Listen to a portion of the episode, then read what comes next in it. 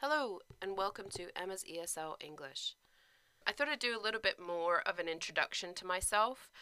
Uh, I was born and brought up in the UK, uh, but I have travelled quite a lot, so I thought this time, giving you a little bit of listening practice, I could tell you a little bit about where I've travelled in the world. After a holiday in Brittany when I was a very small child, the next holiday abroad was in Portugal which was a much more traditional British holiday. I realized very quickly that I could only cope with lying on the beach reading a book for about 20 minutes and then I was done. I really didn't have much interest in holidays after that. When I was in university, my mum suggested I go on the Camp America program.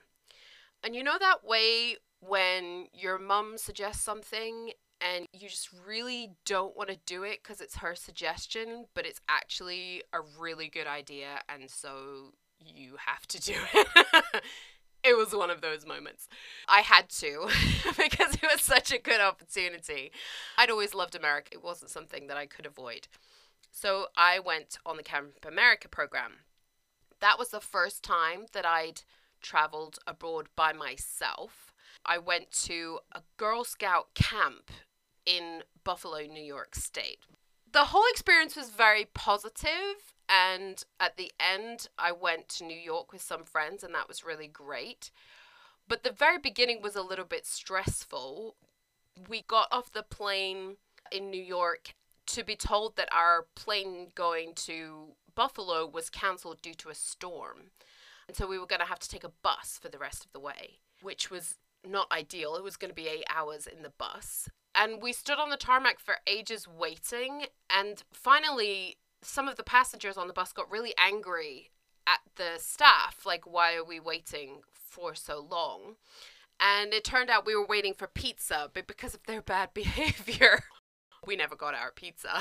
so we set off in a bus for eight hours to arrive at our destination at four in the morning when nobody was awake. It was not an auspicious beginning, but it did turn out to be a very positive experience.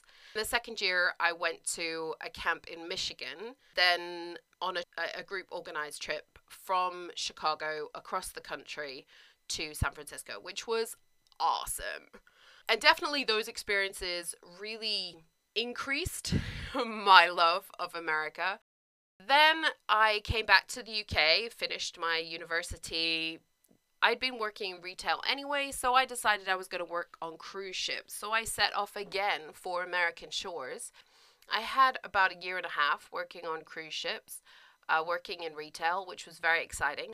The cruise ships mostly went from America. Most of our customers on board were from America. And we went around the Caribbean. I came back to the UK and I got a proper job in an office I thought I wanted an office job. I was sure that's what would be right for me working in an office, sitting in front of a computer, being very busy. Hated it. I quickly decided that this was not going to work for me and I was much more interested in traveling. So I decided to do my CELTA course. It took about three months to do my CELTA course, and it wasn't long after that that I got a job in South Korea. Why South Korea, you ask? It was another girl on the course with me who said straight away she was going to South Korea, and I said, but why? And she said, the money's really good. And I thought, yeah, that's a good reason. So I went to South Korea, and my first year in Korea was in a traditional ESL school, mostly university students and adults, conversation classes, traditional textbooks. A very positive experience, lots of excellent English teachers that I could learn from, so it was great. Then after that, I thought, oh, I need to travel the world with my exciting CELTA. So I popped off to Italy. I thoroughly enjoyed working in Italy, another very traditional English language school. I learned a lot. I worked with business students, I worked with some younger students for the first time. But Italy is expensive. I was living in Milan and I really enjoyed Milan. I loved the buildings. I loved going on my days off I just used to go on the subway and the metro and, and pop up somewhere in the city and go for a walk, and I loved it. But a little too expensive. So I decided to go back to Korea, but this time into the public school system. I ended up spending another six years in Korea, and I worked in middle schools, going from 12 adults in a class to 36 preteens was kind of fun. While I was in South Korea, I started volunteering at an animal shelter. In the beginning, I was fostering cats, and then when I went back, I started working with the dogs and building a volunteer program. I realized that there were a lot of foreigners living in Korea who missed their pets back home. I learned how to manage volunteers, which is what I ended up doing when I came back to the UK. While I was in Korea, I had the opportunity to go to China twice. The first time over Chinese New Year, we went to Beijing, Xi'an, the Great Wall. In Beijing, the fireworks started at 8 o'clock at night and went until about 4 in the morning. And it seemed like everybody in the entire city had bought their own fireworks. I sat up all night watching fireworks and taking pictures out of my window. The second time I went to China, I went on an organized trip from Hanoi in Vietnam through into the south of China my final year in Korea, I went to Japan a couple of times.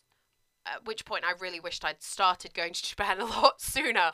I went to Kyoto and I really loved Kyoto so much that I went back twice in one year. I loved it. It was so peaceful. What I really found interesting between the three countries was the very deep difference in culture. Similarity, of course, there's huge similarities too, but there are some really very big differences. I don't think as a Westerner, I'd had any kind of education about anything past Germany. So finding out all of these nuances of these different countries was really, really interesting. I love learning about different countries, different societies, which is one of the reasons I'm an English teacher because I get to chat to all of my students and learn who they are and what it's like in their country. So it was really cool for me to see, for example, temples in each of those three countries because it really demonstrates the very vast difference in in culture, in religion, it, just so many things about those countries. It's really cool.